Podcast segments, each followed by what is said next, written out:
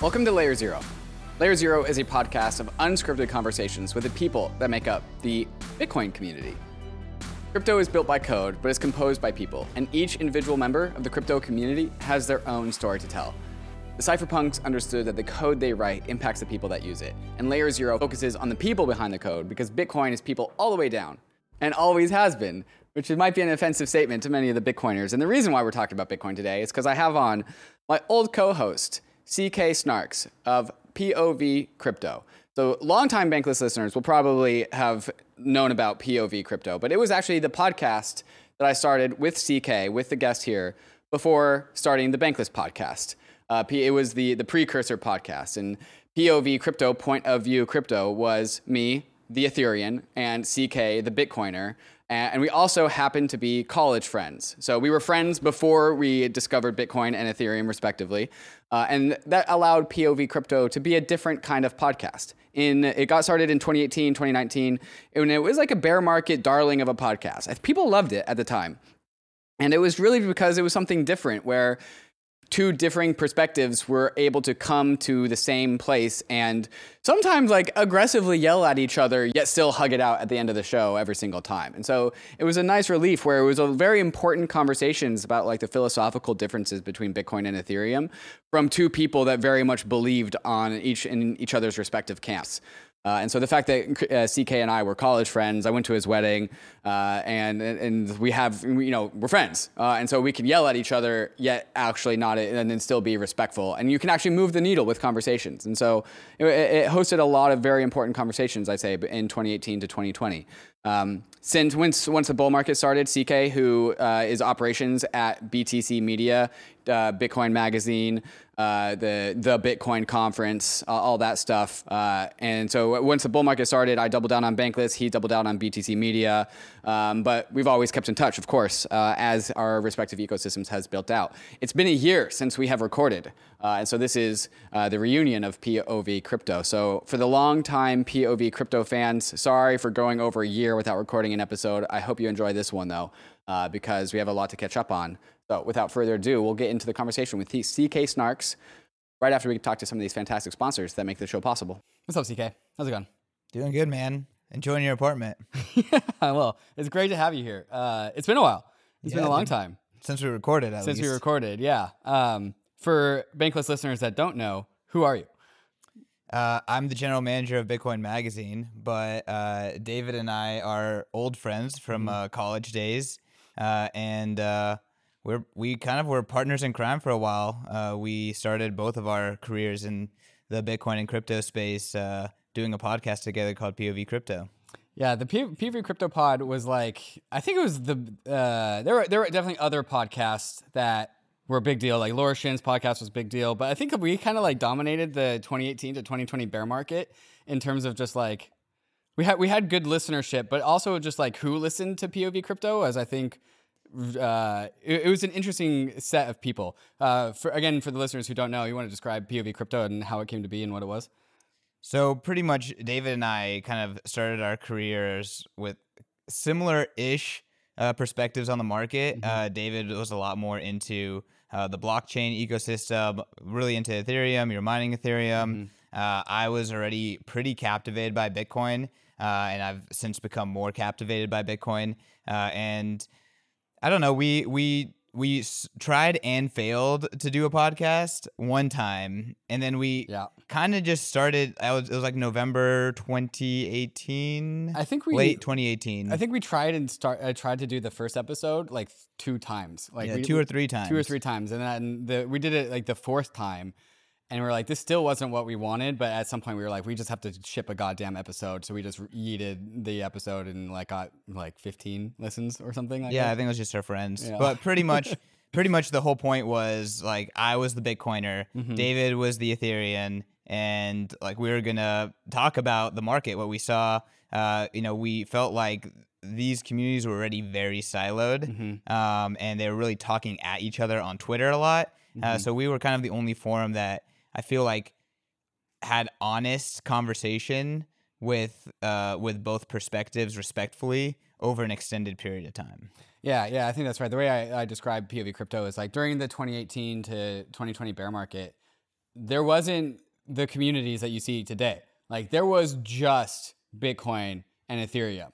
Like there were there were like other like bull market like ecosystems that all went away during the bear market and like basically all that was left was Bitcoin and Ethereum. Like all the people that like were bullish on public private key cryptography and some sort of crypto system, the only people that were left were like Bitcoin and Ethereum. And these communities couldn't talk to each other because none of them were friends. They were just like too ideologically like separated. And so like that's where we had the privilege of like being college friends, yet one of us was the Ethereum, one of us was the Bitcoiner.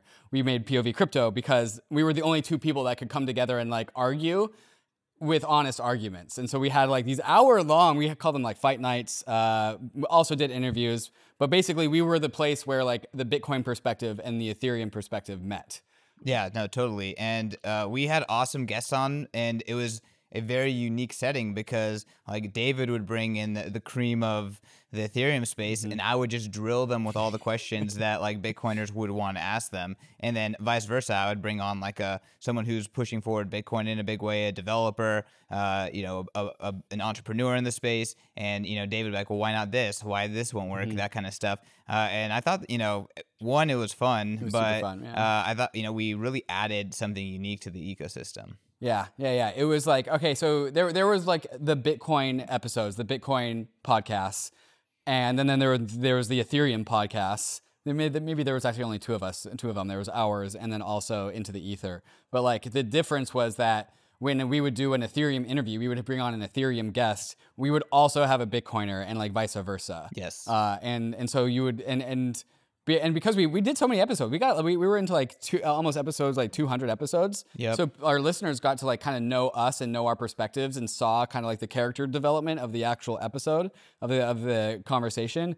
And you would see where like the Ethereum influence would influence you, and you would see the Bitcoin influence influence me in our thinking but we also like never wavered from our positions still like, to this day to this to this day yeah uh-huh and so it's, it's been like a year or so since we've recorded a podcast uh, yeah a little bit less than a year it's been a, minute. a little bit less than a year uh, and it's like it really kind of things started to pause when slow down when uh, the bull market started like uh, the bitcoin communities and the ethereum communities we were in the same spot during the 2018 to 2020 bear market. Like the Bitcoin communities and the Ethereum communities, very different communities, but they were still together, right? It was like we were still on crypto Twitter interacting with each other, even though we were different communities.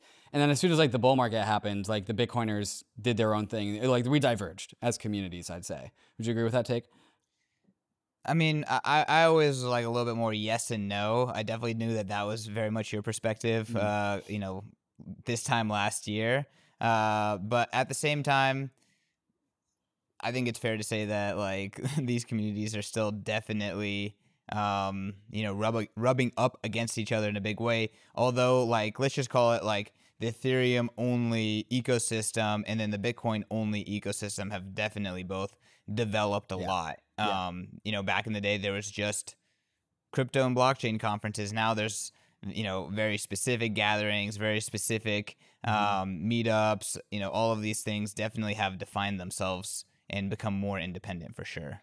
So I, I want to definitely get into uh, like since it's since it's been a year and a little bit more since like the POV crypto was really at, at its height.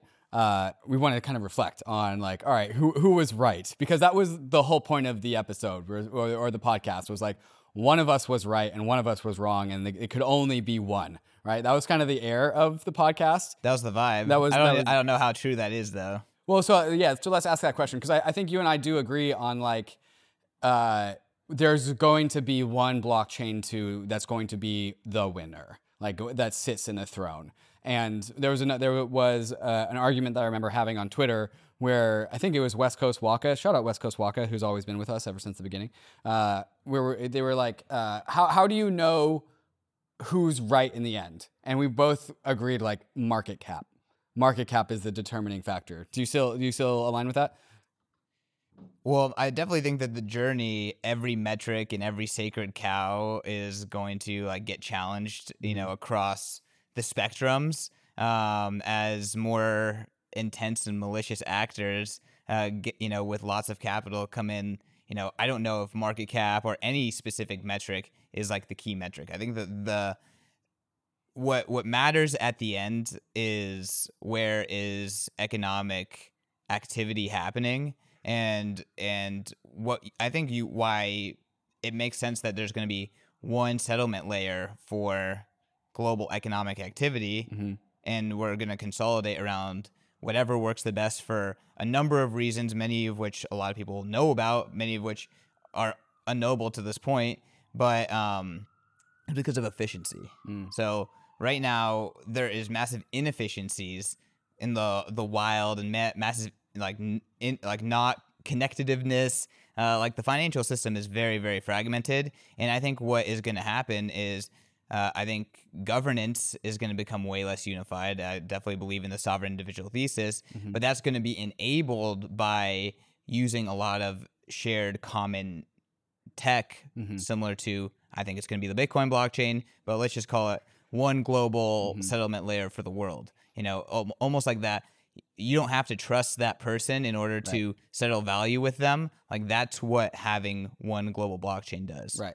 Okay. So so you do believe in like one uh, the dominance of one ecosystem in, in the long term. Yeah, Yes. yeah i mean hum- humanity requires it Yes. Yeah. like we th- we need this to move forward like right now there's just too much uh it's it's difficult to make economic calculation mm-hmm. right? So um I, I think that this is an economic advancement on the levels of the world converging on gold or i mean much much greater than that but uh, it's going to bring about an enormous amount of efficiency gain productivity gains uh, and capital allocation improvements if we can uh, you know gather around one and i think that we will because we we need it Right. And so, like, uh, 100%, I, I 100% agree. There's like one, if there's one single standard, if there's one global coordination focal point where we all like, hey, this is what we use to coordinate, that's, that is the point of crypto. And I, th- I think one, one of the reasons why people resonated with POV crypto is because, like,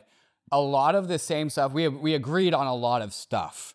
Like, Yeah. uh, we have very similar principles. And I think where we disagree is like, the execution of that, like how that actually manifests. And so like that that's kind of like why we could come together uh, at POV crypto is because like so much of our founda- foundation about like why this stuff is important is the same thing, but you think it's expressed in Bitcoin and I just think it's expressed in Ethereum. Yeah, I mean, I, I, I don't know if we necessarily have the same vision for the future, but I think part of the show too is you can also look into our base assumptions on life, uh, our political perspectives, and that kind of thing, and then see how that's reflected in you know how we look at the the e- crypto ecosystem. Um, so I mean, I don't want to get into like too much of like generalizing, but I would definitely say like even when I was in high school and I didn't even understand politics, like you know, take like a stupid test and be like, "Yeah, you're a libertarian," you know, like that. That was like kind of always part of my character.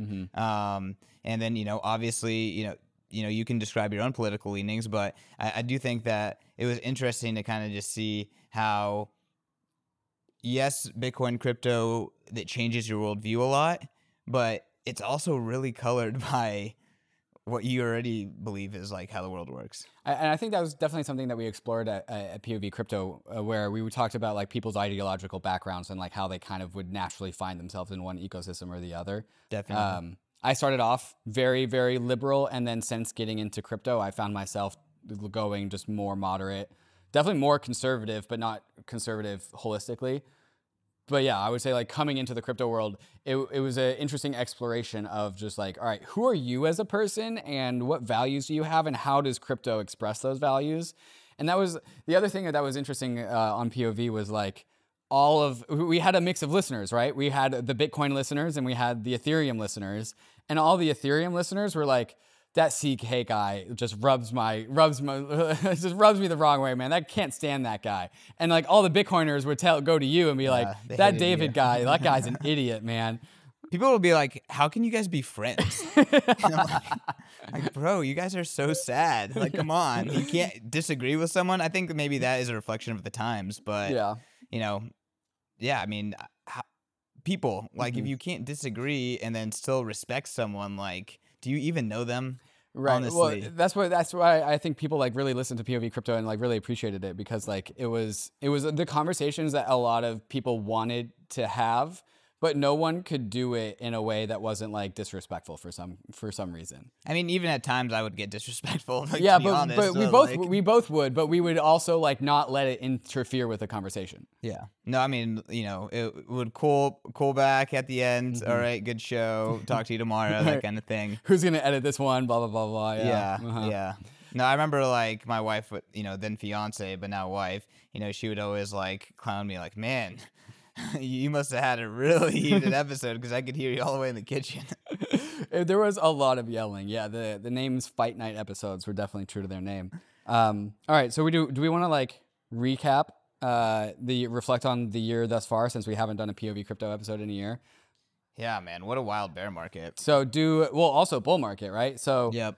did say so. Say we, we stopped we stopped doing POV stuff in like uh 2020 ish, maybe maybe so we, we were like doing it two to three times a week up Mm-hmm. until 2020 all of 2021 it was like two episodes here Mm-hmm. two episodes here two episodes here that kind of thing uh, and then you know just shy of a year ago Yeah. was like our last episode So did the 20 because there was this air on POV crypto that like the bull market will return. We we were childs of the 2017 bull market. POV crypto was a bear market podcast. Yep. Uh, but it was always under the assumption like okay the bull market will w- return once again and then it did.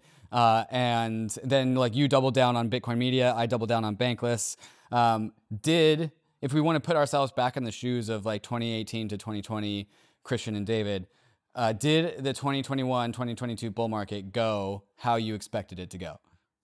i would say yes and no uh, this is something we were talking about yesterday like as the bitcoiner the way to have made the most amount of usd or sats or whatever would definitely have been to listen to david.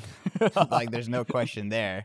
Um, but on the flip side like the bull market pushed forward bitcoin adoption in an insane way. Like you know we we now have bitcoin playing on the the playing ground of nation states. I mean and you know that's opening the door for a lot of crypto to happen as well um, and we're also you know we're seeing uh, bitcoin mining being integrated into energy infrastructure uh, in a very quick way like i i think that real bitcoin adoption definitely aligned with my perspective of of the bull market um, but if you're just like you know trying to make as much USD, trying to make and let's just assume not even trading, just like you're participating in this market, like I definitely think that there's a very clear answer there. So Sure. you know, and on, on my end, like Bitcoin's supposed to give you peace of mind.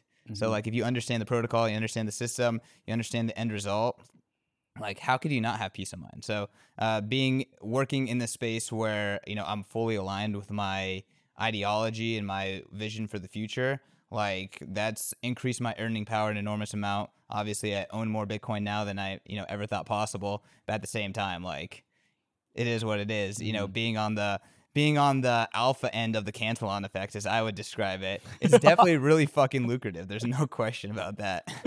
Uh, to explain that metaphor, the alpha end of the Cantillon effect, you're saying that Ethereum is where issuance occurs, and so if you're on the Ethereum ecosystem, you have the net effects of the Cantillon effect. That's better. Yeah, well, so the Cantillon effect is this idea that uh, if you're closer to where the money or the assets or the whatever is being issued and you get it 1st then you have a lot to gain. Uh, and people who get it last, you know, get let, you know, they gain less, or they're even maybe uh, on the on the short, they get the short end of the stick. Um, so yeah, I mean, you're not creating assets in Bitcoin. like it really, it's just like there's there's let there's not that much alpha in uh in being Inert a part of the. BTC, E- it's like uh, in like like the alpha is not the same as like hey i can be an insider in ethereum and i can understand where the trends are going and i can get tokens Mm-hmm. that you know will appreciate or whatever get speculated on uh it's almost like people like people like i want to buy bitcoin so that way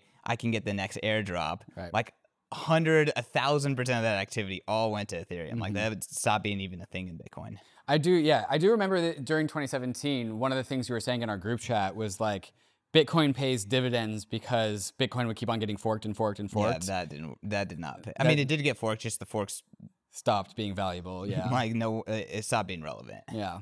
Uh, which is good for bitcoin and what do you mean? Oh, because the Bitcoin meme is more dominant? yeah it just showed like hey you can't just fork this thing Sure. Yes. Yeah, not successfully. But then I would say, okay, so yes, a lot of that same energy of like the desire to fork, the desire to create new assets, then got captured by Ethereum, right? So like uh, the Bitcoin fork phenomenon, like kind of was the same thing, a similar thing to like the Ethereum DeFi summer, like uh, for, fork and fair launch phenomenon, like same kind of deal. Yeah, yeah. I mean, I would just summarize it down to uh, it became the place to issue tokens, Mhm. and there's a lot of alpha to be gained if you know you can uh, if you can have you can be on the right side of Mhm. that.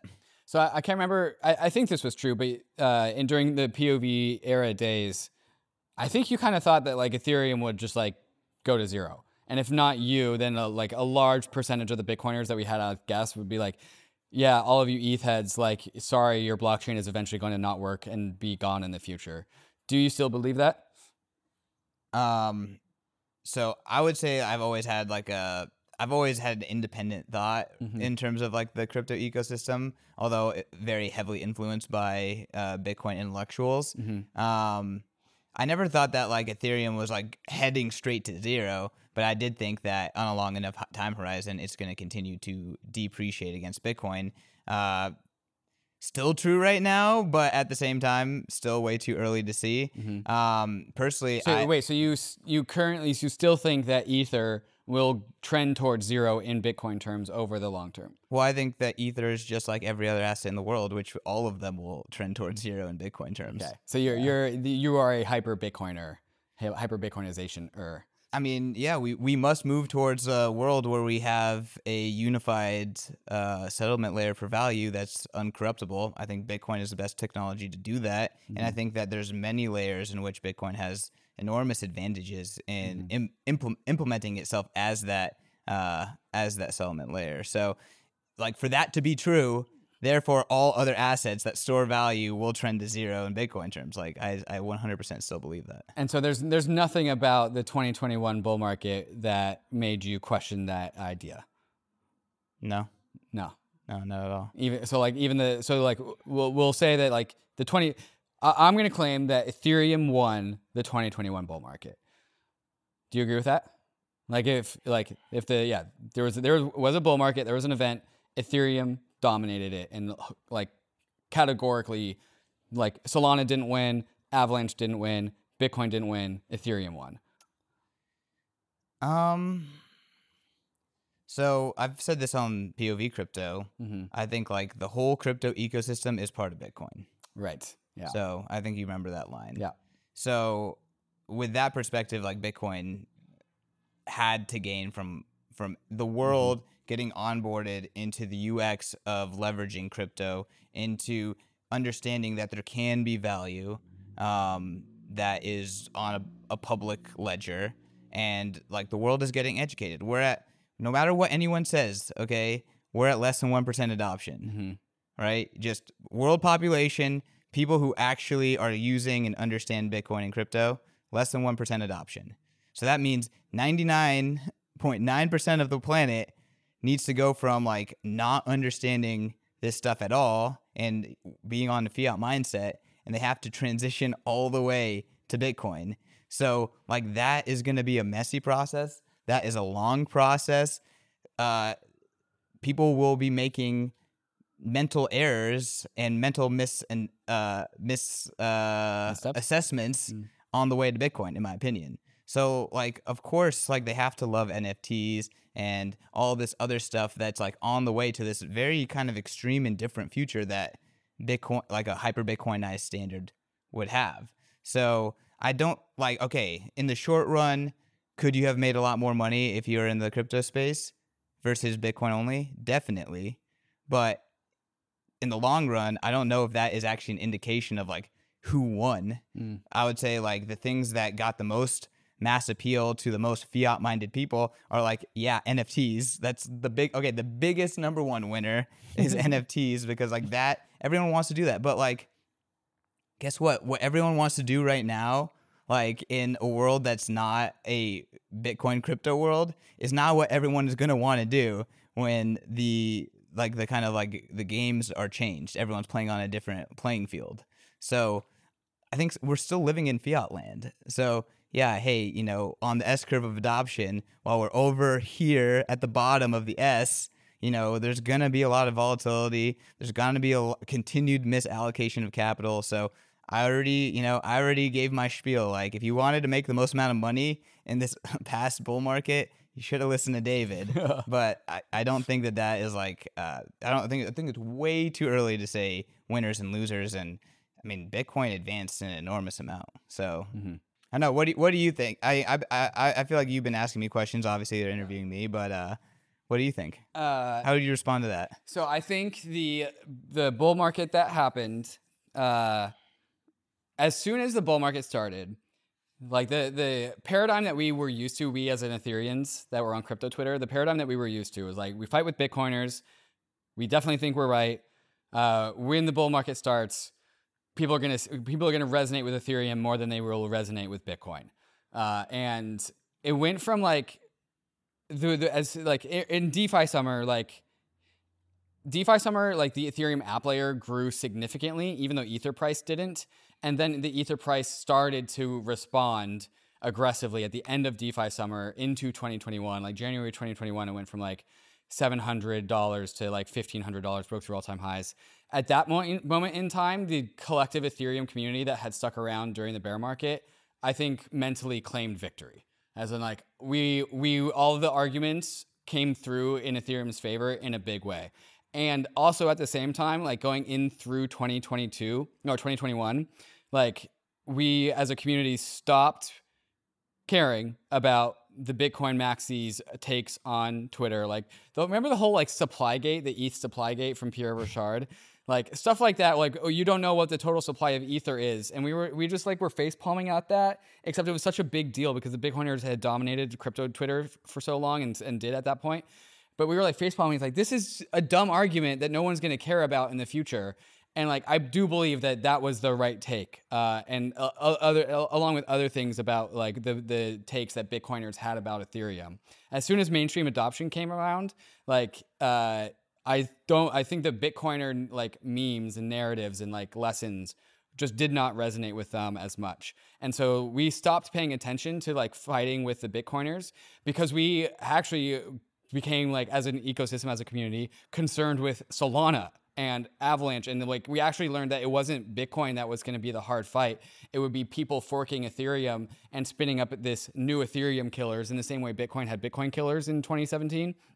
Like it was turns out the actual the bigger fights that we had to deal with were scale. Like like our own problems. Like Ethereum turns out it was our it was our own issues that we needed to fight with, not like public perception about Bitcoin versus Ethereum. So like the bigger fights that we had during 2021 were like uh, Solana, Avalanche, uh, Terra, uh, and so like as a community, we kind of just like stopped thinking about Bitcoin because we don't we didn't really consider it like a threat to the ecosystem. And again, this is coming from the perspective of people who think that there's going to be one dominant blockchain that will ultimately win, which I, both you and I think is probably is, is true. Uh, and so, from the Ethereum perspective, like, yeah, Bitcoin is just like significantly less relevant than it once was. I mean, Bitcoin's chronically, chronically underappreciated, mm-hmm. chronically, chron- chronically, uh, I guess like talked down to, or uh, you know, Bitcoin's the underdog. Mm-hmm. So uh, that's that's a pretty comfortable position for me is betting on the underdog. Bitcoin is the underdog is like a crazy thing to have said if you had said that like on POV crypto like uh, two years ago. So I don't I don't think like Bitcoin in terms of like its place in the ecosystem is the underdog. I think it's 100% dominate across mm-hmm. what matters. I think Bitcoin in the minds of the populace has has almost always been you know written off and the underdog. Mm-hmm. Like mainstream media has been very happy to be like Bitcoin's not going to happen, but DeFi is interesting, blockchain is interesting. It's always been like this other thing right. is interesting. Mm-hmm. So you know, you can win this like little battle here, which is like convincing people that are so far away from what I think is like the future to like like your thing. Mm-hmm. But I don't think that that actually matters for the future. So what do you what do you what's your take on uh, Tornado Cash and the fact that the biggest government in the world made something on Ethereum illegal? And I'll and I'll echo Nick Carter's uh, uh, words from Nick Carter, where he said like because of this, like you know that Ethereum is like over the target, as in like uh, it's on to something when a big nation state feels threatened by something like Tornado Cash and actually bans it. And so Nick Carter said like Ethereum is now like the spearhead of the cypherpunk movement. And like and I see this in stark contrast to Bitcoin where like I, I called Bitcoin like impotent because it's just like not a threat. It's just like Bitcoin. It's just like it's got this this thing that has Yeah, it's written off. Yeah, It's it's, it's written off. I love and it. So you Keep you say you love off. it, but I say like yeah, it's because like it's just it, you want to be a threat. You want to threaten the nation state, and if you Uh, are, the- it's because you I are mean, super high It is value. definitely threatening the nation state. That's why it is the thing that is being attacked most by the narrative. I mean, I don't think that it's mutually exclusive. I think that nation states want centralized control. Anything that gets made, like any sort of volume and traction that you know doesn't that that takes away from that, like they're gonna attack. So like I can view Ethereum as like a if inefficient, more censorship resistant, no KYC exchange. And then mm-hmm. if you frame it that way, then okay, well there's been plenty of exchanges that have become illegal and attacked by the government. That's still part of the Bitcoin ecosystem. Like, okay, you came up with the UX that like got on their radar, they attacked it. Like, that's great. That's like saying like this is now the spearhead of the cypherpunk movement. Like, it's fucking ridiculous. Can you? You're, I think you'll have to explain to the listeners like why uh, something like Ethereum is inside of the Bitcoin ecosystem. Can you explain that perspective?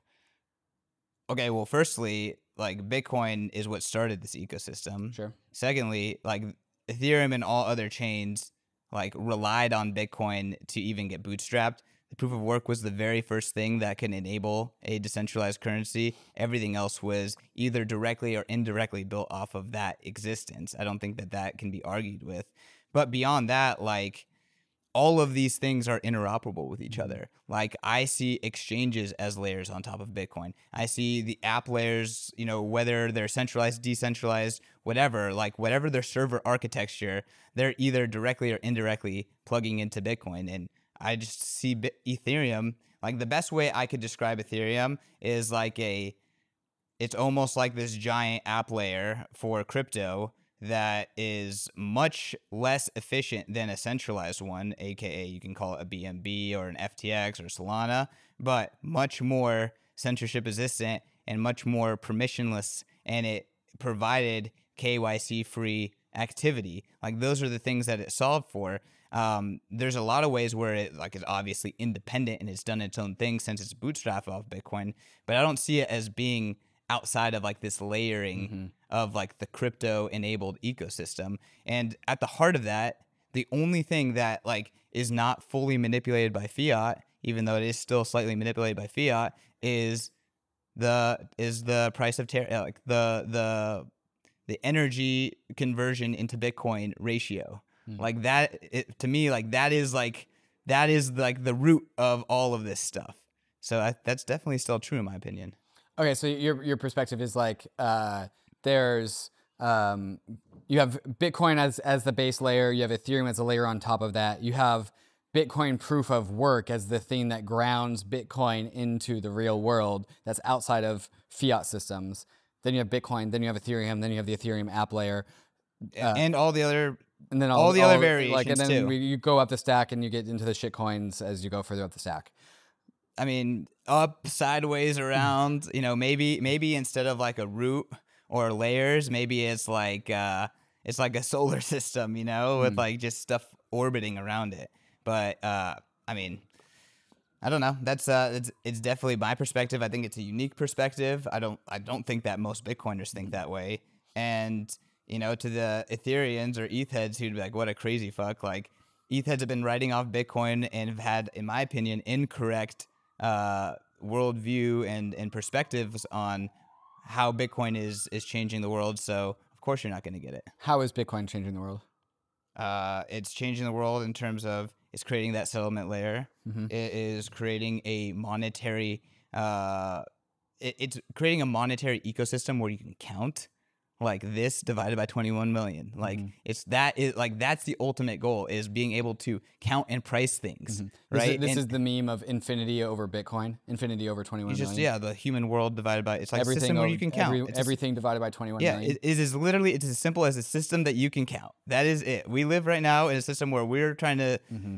allocate capital where no one can effing count. Um, and then and then on top of that, and this might be even bigger than the sound money revolution, aka a system where you can actually count, is Bitcoin's place in the energy infrastructure. Like we're seeing how wrecked our energy infrastructure is in the world, how inefficient it is, how corrupt it is, uh, how political forces uh, are attacking it, how uh, just narratives, the whole thing is just it doesn't work. And and Bitcoin is like it grounds the world in energy, the the monetary system in energy. It also does an, an amazing thing to the energy system, which is it becomes the the buyer of first resort and the buyer of last resort, and it is geographically independent. You can plug it in, you know, connect to the network from anywhere, and that's just never existed before. The closest thing that almost existed like that is being able to smelt aluminum, uh, but even still, like that's like you can't do that on the level of hey i'm just going to cap this one methane flare in this random field and mine bitcoin. Like you it, that requires an enormous amount of unexportable energy uh, in a very specific place. So like bitcoin is a thousand if you think of like bitcoin proof of work as an improvement on being able to export energy via aluminum smelting like it's a million x improvement. You can set it up anywhere and you can ship the you can export the energy with bitcoin to a, a liquid market anywhere with no physical constraints. So, I mean, between like revolutionarying our energy grid, which is something that we need to do, it is huge, and between creating a monetary system that's uncorruptible, you can count, like that's a lot. Mm-hmm. And I don't know what world you guys are living in, but that is, those are two massive problems in the world right now. Yeah, I, I mean, bankless listeners will know that I kind of think bi- bi- almost every single Bitcoiner over indexes on like how strong the relationship between Bitcoin and energy is. I don't know if you want to go into that or not. Do you want to go into that? I mean, look around.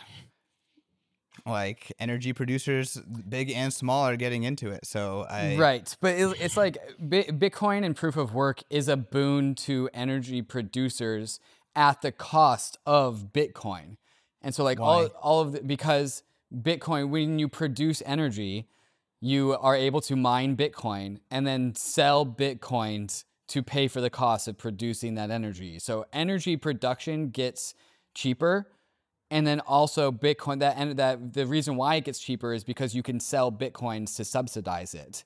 And so it pulls away the value of Bitcoin and then it adds value to the energy grid. So the Yeah, energy Bitcoin's grid good for the world, man. It's not about the Cantillon effect.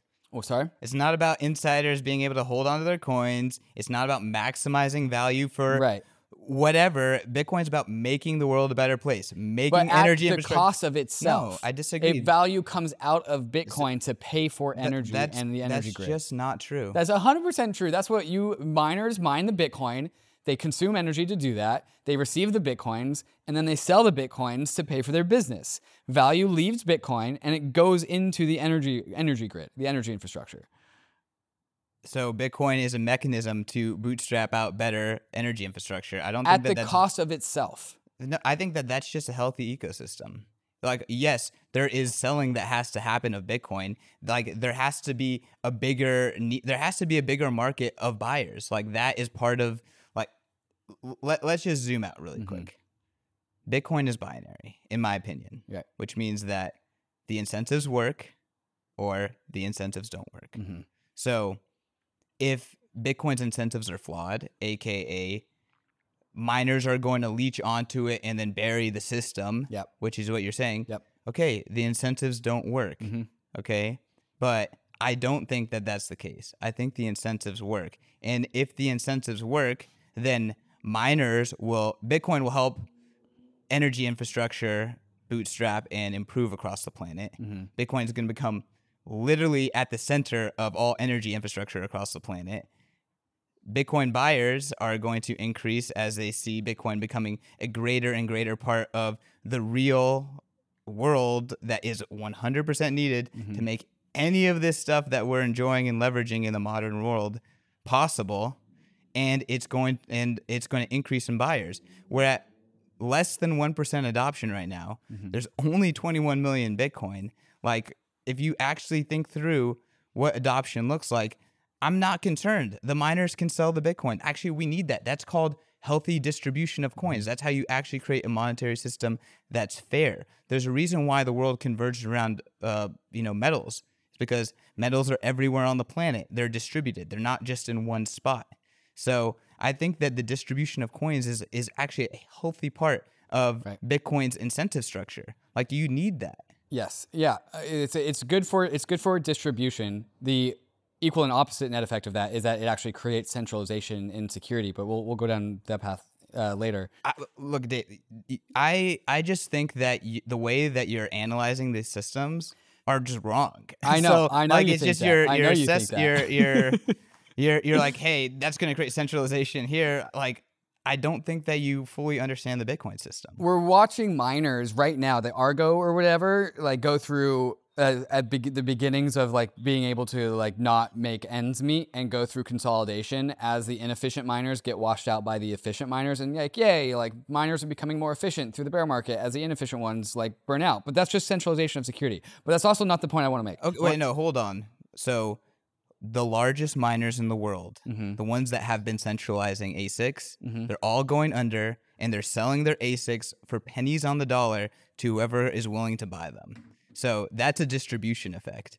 That's actually that is the destruction of centralization. Hey, you people- only you either get the distribution and decentralization of BTC the asset or you get the decentralization of Bitcoin security. You don't get both. Those are I, I, I disagree with that because your your assumption is that Bitcoin mining there's only benefit benefits to uh to in, in, scale. So like the benefits in having large scale, mm-hmm. the economies of scale. That's the phrase. Mm-hmm. You you only think that Bitcoin mining equals economies of scale. Period. Correct. I think like Bitcoin mining is a very complex ecosystem mm-hmm. that economies of scale are not the only element to that, and that there's actually in many use cases there's a diseconomy of scale. Like if you want to use Bitcoin miners and, and collect their waste heat, there's a diseconomy of scale to that because you can only use so much heat in one place. And then all of a sudden heat becomes an issue. Then you have to spend energy and resources to get rid of that heat. So if you want to use Bitcoin mining heat to power a greenhouse, well, like there's an efficient size of a greenhouse and there's a standard, you know, market delivered uh scale that makes sense. And then all like Bitcoin mining is an energy efficiency catalyst. So anywhere where you need energy efficiency, Bitcoin mining is going to help there. So there's actually this economy of scale because not everyone is located in the same place. Not everyone yeah. needs that efficiency in the same place. So I disagree completely with your assessment of I think that's of how the mining works. N order consequence. Like it doesn't upset the rule. Like it's perhaps it slows it down, but it still doesn't break the rule that one dollar of capital produces certain amount of hash uh, like x number of hashes and then $10 of capital produces more than $10 of cap of, of hashes. So the, like, the thing that breaks that rule is that energy in specific quantity is not located in a central place. People needing or could benefit from the energy efficiencies are not located in one place. So unless you think the whole world is converging on a geography, like that's the beautiful thing about Bitcoin mining. It's it's geographically independent. It hits right, the it just hits the geographies entity, entity independent. Okay, well, you know, I've yet to see an entity take over. So sure. there's literally zero history of sure. the game theory not working. Uh, okay, but I want to go back to the point that I, I wanted to make in the first place before we go down. We went down like the energy thing. yeah. The this and go. This goes back to um, Bitcoin miners uh, mine Bitcoin, cost them energy, sell their bitcoins to pay for the costs, and that I'm I'm saying that that is a transfer of value from Bitcoin to the energy grid. I think what you're saying is that people who will, will, they'll see Bitcoin being integrated into the energy grid across the world. Bitcoin will be like baked into the energy system so well that people will just notice that, and it'll be beneficial to Bitcoin. It's not they're noticing the it; like it, it will be continue to get priced in. Like So, Bitcoin like, will it's be important. A bullish thing to be integrated into the energy grid. That's the point I want to make. Is that like I can't when think the of anything. energy grid I gets can't like think of anything more bullish than that. no, because it's this one. It's this one way transfer of value from Bitcoin into the energy system. And if Bitcoin continues to like go up in market cap, then the energy system can get better. But it's always a one way street. And so the only way that value goes back into Bitcoin is if people like just appreciate that fact. And but it's not a codified mechanism. So there's this codified mechanism of Bitcoin gets sold to pay for energy, and there is no e- equal and opposite codified mechanism where value goes back into Bitcoin, other than just like the valence of like positive perception of it being around the energy grid. When people research it and they see that Bitcoin only gets sold to pay for energy, that's not like the perception that you want. That's bearish. And so people aren't going to appreciate Bitcoin more because they don't want to be the bag holders because all the miners are able to dump their Bitcoins to pay for their energy. Like it's not a good association. It's a, it's a negative association. I think that if you're trying to sell an investment scheme to people, then maybe that you can make that argument. If you're trying to make the world a better place, if you're trying to create an economic system that integrates into the planet and helps humans economically coordinate and manage their energy, then it's gonna be okay. But but like Bitcoin I don't, know how else to tell you. but Bitcoin doesn't work if it doesn't go up in price. Like it has to go up in price. Look, Bitcoin's incentive work or they don't. If the incentives work, I think it's going to be the most competitive money on the planet and it'll continue to outcompete and it will reach hyper Bitcoinization. If the incentives don't work, it's going to zero. I hope you got some guns and bullion because we got some big ass problems in front of us. Um, maybe Ethereum can escape that uh, that dichotomy. I, I just I don't know. Like whenever you're like, hey, guess what? Like the miners, it doesn't work. Pretty much what you're saying is, I don't think the incentives are going to work into the future.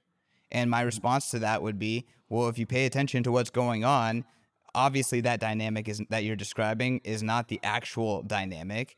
Secondly, there is continuing to be increased people who have faith, have comfort, want to continue to hold and accumulate this asset greater than the miners being able to sell. And then on top of that, if that stops, then Bitcoin will break. So, mm-hmm. I mean, maybe you should diversify. Like, I've always been a proponent to, like, hey, if you're actually bullish enough on Bitcoin, you never have to fully leverage yourself against Bitcoin. Like, you can be comfortable in your life, you can hold other assets because one Bitcoin is going to be worth an insane amount of money. The whole point is you need to get Bitcoin from the beginning of the S curve to the other side. any amount, literally any amount that you can buy on this side, if we reach hyper Bitcoinization, will be more will be an insane amount of money on the other end because it's a fixed supply currency that's also technology. So if we go from less than 1% adoption to 99% adoption, and then on top of that, Bitcoin's a better system theoretically because you can count and it helps with the energy grid. So theoretically, it will help us create more value. than any amount that you own right now, the getting it to the other side is going to make you insanely wealthy. Um, so you can like you don't have to be over indexed against Bitcoin. You don't have to put yourself in a position where if the economic assumptions don't work, if the game theory doesn't work, that you're wrecked. Like that's bad personal finance in my opinion. So I mean, like, hey, if you if you you- could argue with me that Bitcoin's incentives don't work till you're blue in the face, I will just keep telling you that the history doesn't show that. All the trends moving forward doesn't show that.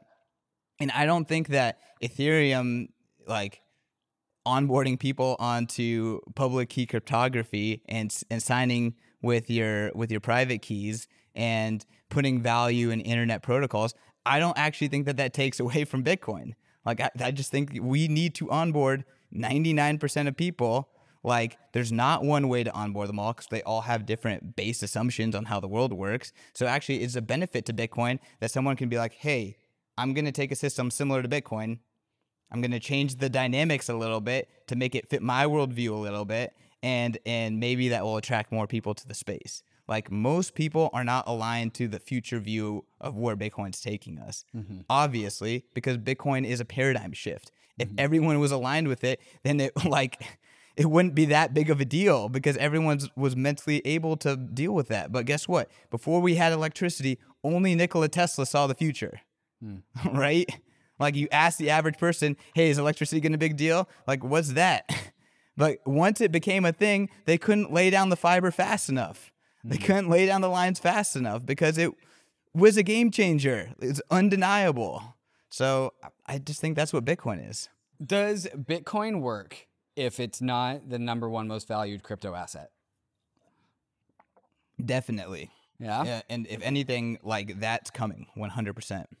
Something is going to flip Bitcoin? Well, I mean, Bitcoin's already not the biggest currency in the world. So, mm-hmm. like, does it matter if that there's a bigger currency that is a cryptographic one? Like, I could definitely see like a stable coin flipping Bitcoin soon. Mm-hmm. Like, does that mean because like they're partially like settled on Ethereum that Ethereum is flipping Bitcoin? Like, I don't necessarily know. Like, I think like every single sacred cow. That's why the framing of like market cap. Mm-hmm. It's like like that. Yeah, Bitcoiners have always hated the market the market cap. Yeah, measure. I mean, but regardless, like every sacred cow is going to be broken on the way to hyper Bitcoinization, in my opinion. Wait, so if we are in hyper Bitcoinization, is Bitcoin the largest money market by by market? Yeah, cap? and the end result. The end result. But like on the way there, doesn't matter. Yeah, going from zero, you know, less than one percent adoption to ninety nine, you know, to hundred percent adoption. There's just a lot of confusion. Mm-hmm. Like there's gonna be a lot of experimentation. Do you remember H the HD DVD versus Blu-ray debacle? Right. And then guess what actually got ma- mainstream adoption? It's Netflix. Digital. Yeah. Right. Streaming. Uh-huh. like no, the consumer was wrong the whole time. they were wrong the whole time. So like, hey, you know, did did video did mm-hmm. streaming mm-hmm. You know, did it matter to streaming that DVD, HD DVD, and Blu-ray are all bigger at one point? Mm-hmm. Didn't matter at all.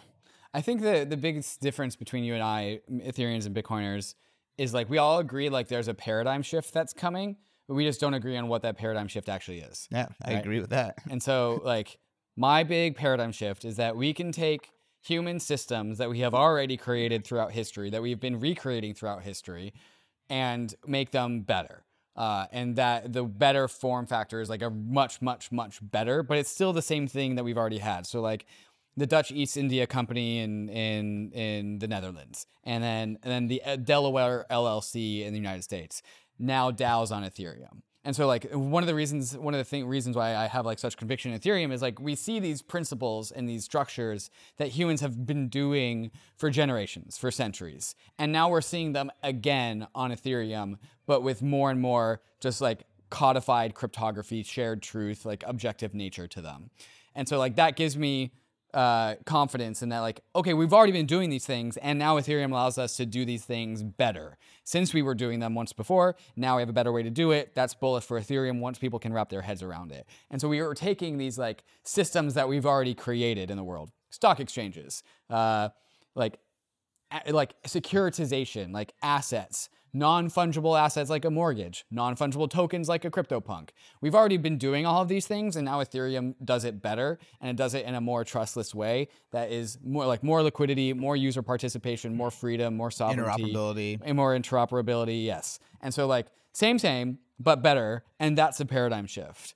The Bitcoiner par- paradigm shift, the paradigm shift that I, I hear you make, is something that is to me, it's like way bigger of a paradigm shift. It's way more massive of like a proposed what it what it actually means. And I'm not going to do it justice if I try and do it, but maybe you can like articulate what your paradigm shift is.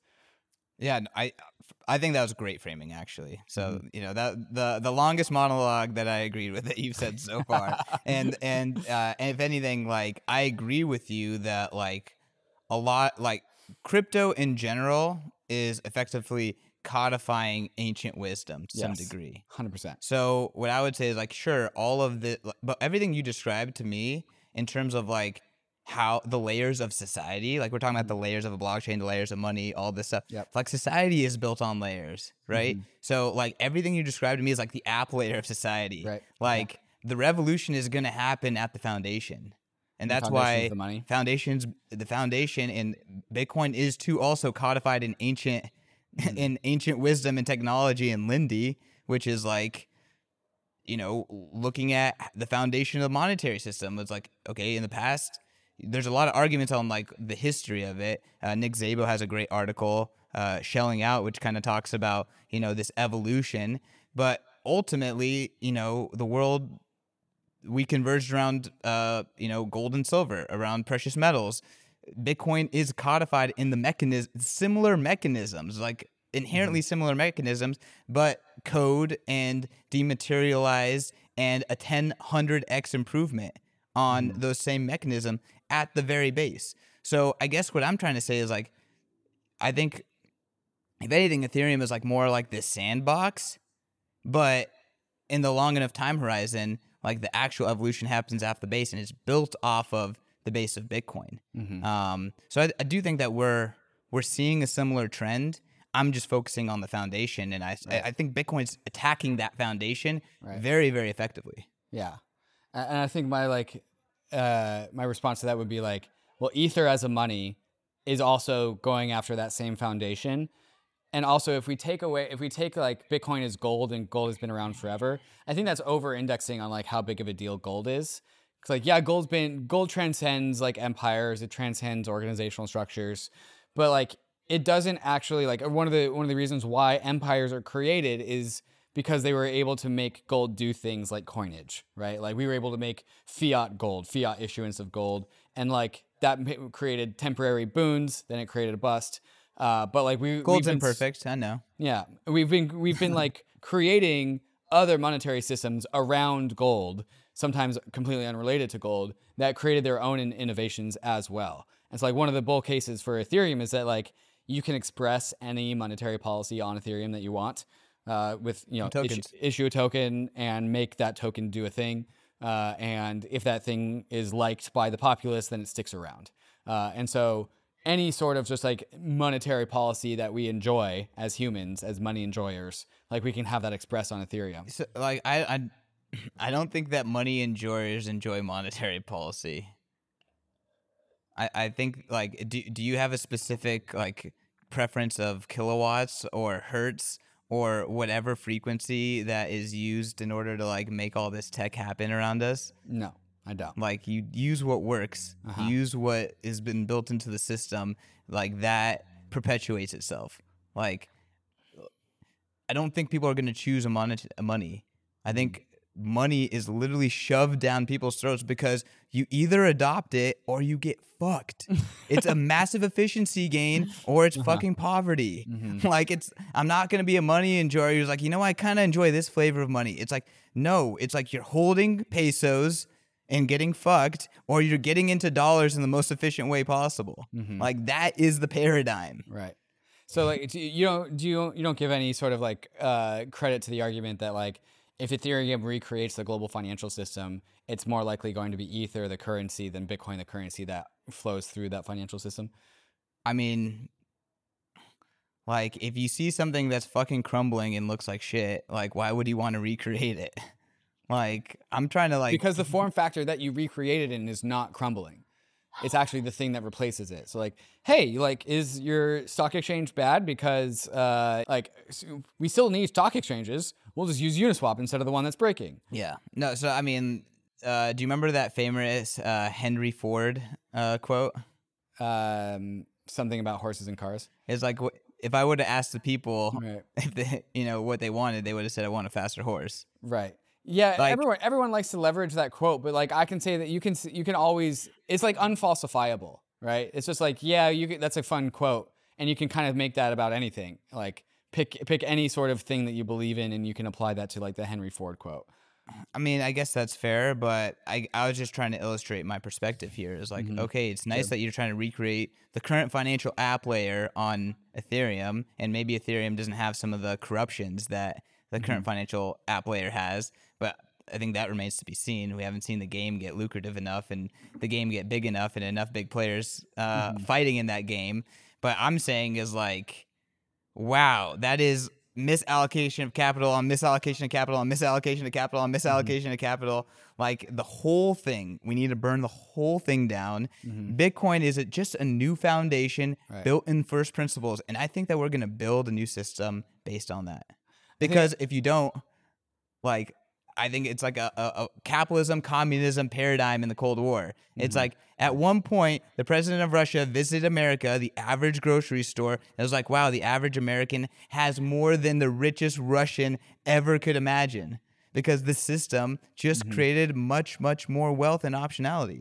And I, I, I really do think like zoom forward six or seven Mm-hmm. years, like we'll be looking at the traditional system, we'll be looking at the Bitcoin ecosystem.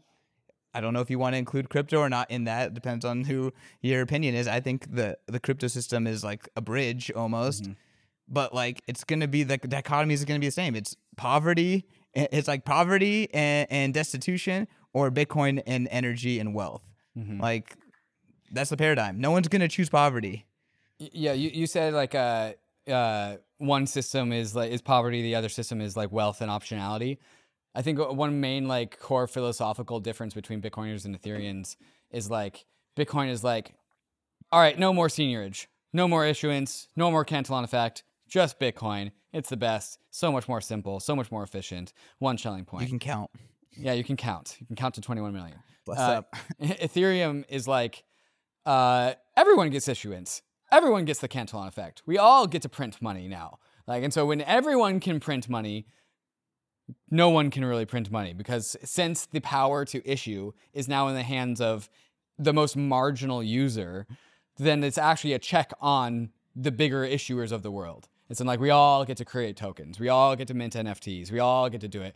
No longer is the power of asset issuance constrained behind the doors of Wall Street and behind nation state like threats of violence. Now the individual can make their token and do their weird yield farming thing. Uh, and I think that is wealth and optionality for as many people as possible. I mean, the current world that Bitcoin has created for us is a world where there's Bitcoin, and it's also a world where the blueprint for blockchain technology allowed everyone to mint stuff. And guess what? That actually drowns out.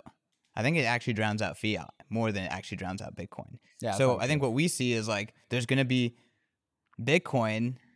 Maybe you're saying there'll be Ether, and there'll mm-hmm. be everything else, and there'll actually be individuals drowning out like mm-hmm. governments who had a monopoly on money printing. Maybe it's governments and corporations, Right. right? But, like, I think that's part of the revolution. Is those things have to be drowned out. And I've I've said this on POV crypto. I've said this on the internet. Like shit coins are good for Bitcoin Mm-hmm. because there's two things happening. There's Bitcoin and then there's a hydra of shit. And both things are attacking the state together. The real revolution is individuals and sovereignty versus centralization and statism. So if you see that as the paradigm, all of these things are technologies to empower individual and sovereignty. That's why we're mostly on the same team, even though we disagree on, you know, The how that yeah. how the sovereignty tech is going to play out. I think if you, if you're saying like it's shit coins and issuance that drowns out the nation state, the nation state is the incumbent, right? So whoever gets to dethrone the incumbent is the new Chad. And so if like if Bitcoin's not doing that, and this goes back to like the Nick Carter quote where he's like, "Oh yeah, the things that are going on on the Ethereum app layer see what you are the there. new like spearhead of the cypherpunk movement." It's because like if if we are the ones who because we have the issuance that we are now drowning out old nation state issuance, that makes us the Chads. And if Bitcoin's not doing it, then Bitcoin's not the Chad. See, this is like I love that framing. Great, great rhetoric. Excellent rhetoric. Fantastic, David. Um, look, that's fine. Personally, I think that like what the shitcoins do is they DDoS regulators. Yeah. So it's not like the shitcoins are disrupting regulators. I think Mm-hmm. Bitcoin, Bitcoin's actually what's disrupting the incumbents because Bitcoin's creating sound money for the people that doesn't have the Cantillon effect. Bitcoin is helping fix the energy infrastructure in a decentralized way. But what the Hydra of shit does is it DDoSes the regulators and it acts as a shield for Bitcoin. So that would be my framing, but I like your rhetoric. All right, I don't have any other uh, topics in my head. Uh, you have anything else you want to talk about? Um, no, man. Uh, beautiful apartment, great studio. I need to get some Shure mics on my own. I need I need to upgrade my studio for sure. Yeah, yeah, I see you with your, your you still have that Yeti Nano microphone. Yeah, we got to get your microphone. Yeah, you know, we, we got like a little studio in the Bitcoin magazine uh, Mm-hmm. office, but we like distributed the the equipment to the people who are on camera all the time. So Nice. I just like don't podcast as much as you anymore. Yeah, you're, you're a Um, big uh, big operator now. I'm, I miss the days of uh, the, the simple production. days. Yeah, I miss the simple days. Don't get don't get too big. But uh, y'all, I mean, uh, shit is just getting interesting. Mhm. Uh, I think uh, Twitter and uh, regulation and Bitcoin and crypto, all of these things are going to continue to become more important. And like, frankly, Mhm. They're already kind of part of like the political conversation. I think the next presidential election is going to be a key topic. Sure. And yeah. to everyone out there who's saying like, "Oh, crypto is going to be adopted over the course of like 50 years, not in my lifetime," Right. you're all fucking bears. Right. Like yeah. none of you are aligned with how fast this shit is Right. going to go. So if I could give anyone on the bankless side of things a pep talk, it's like this technology. It either improves the world. It's either undeniable. Mhm. It's going to. If, if those are the, if that's true, then it's going to take hold incredibly Mhm. fast. Like I really don't think that this stuff is going to take our lifetimes. Right. No, not at all. I, I definitely agree with that. And I think like we're starting to see it accelerate. Like that that's the main difference between I think the, this current bear market versus the last one is like the rate of development is like 10 times faster than it was. And it's going to keep It's compounding. only yeah, and I, I do feel like we are at the part of the S curve where you can actually see the slope starting to increase. I think we're done with the S curve by the end of this decade. Yeah.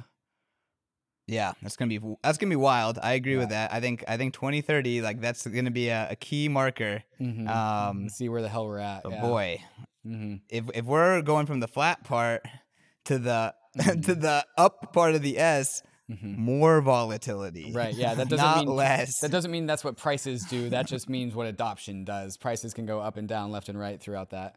oh yeah. Well, I think it, prices will go up, but it's it's gonna like Right. Effectively gonna- go up and down against that. yeah. But when it's going like this, right. that's gonna be massive volatility to the upside. Like yeah. Ish is gonna get wild, man. Ish is gonna get wild. Yeah, hundred percent. Well, CK, it's been a uh, a thrill being on the ride with you thus far, and it's gonna be a thrill taking this rest of the decade by the horns. All right, let's eat some food. Let's do it. Sorry to all the uh, bankless listeners that won't be able to enjoy my smoked salmon, but it's very delicious. Peace. Sucks to suck. Peace. Peace. Hey, we hope you enjoyed the video. If you did, head over to Bankless HQ right now to develop your crypto investing skills and learn how to free yourself from banks and gain your financial independence. We recommend joining our daily newsletter, podcast, and community as a Bankless Premium subscriber to get the most out of your Bankless experience. You'll get access to our market analysis, our alpha leaks, and exclusive content, and even the Bankless token for airdrops, raffles, and unlocks. If you're interested in crypto, the Bankless community is where you want to be. Click the link in the description to become a Bankless Premium subscriber today. Also, don't forget to subscribe to the channel for in depth interviews with industry leaders, Ask Me Anythings, and weekly roll ups where we summarize the week in crypto and other fantastic content. Thanks everyone for watching and being on the journey as we build out the Bankless Nation.